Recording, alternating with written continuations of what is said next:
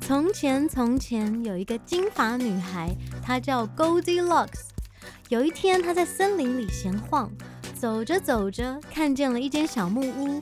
她敲敲门，请问有人在家吗？咦，没有人在家耶。于是她就自己开门走了进去。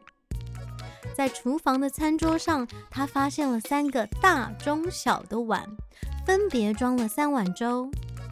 Goldilocks 看见了粥，才想起自己肚子饿了，所以就吃了第一碗粥。哦，好烫哟！然后他又吃吃看第二碗粥，哦，这碗太冷了。最后他试了第三碗粥，嗯，这一碗温度刚刚好啊。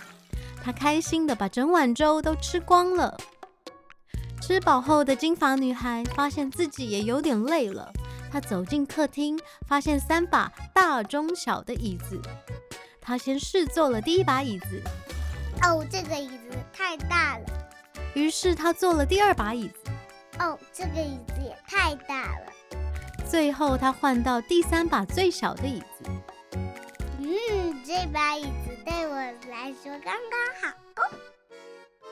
但当她正准备舒服的靠在椅背上时，椅子突然断掉了。哎呀，他整个人跌坐在地上。这时候的 Goldilocks 已经非常的累了，所以他上了二楼，进入卧房，也看见了三张大、中、小的床。他躺上第一张床，哦，这张床太硬了。他换到第二张床，哦，这张床太软了。最后他换到第三张床。哇，这张床刚刚在这舒服的床上，金发女孩很快的便睡着了。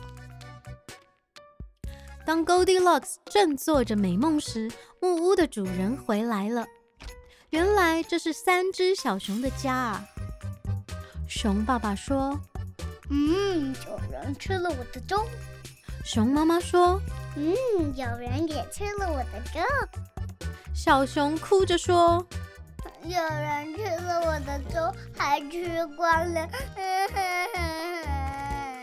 当他们走到客厅，又发现，熊爸爸说，有人坐过我的椅子，熊妈妈说，有人也坐过我的椅子。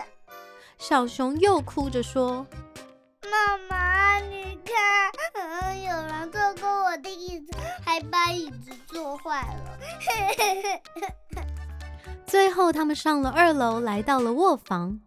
熊爸爸说有人睡过我的床，：“熊妈妈说。有人也睡过我的床，”小熊惊呼。还啊有人还睡在我的床上。就在这时候，Goldilocks 醒来了。他看见三只小熊正生气地看着他，救命啊！他尖叫地跑掉了，快速地离开房间，下楼，打开大门，往森林飞奔。他再也没有回到三只小熊的家，只是一直念念不忘那碗温度刚刚好的粥、大小刚刚好的椅子，以及那软硬适中、最舒服的床啊！谢谢收听，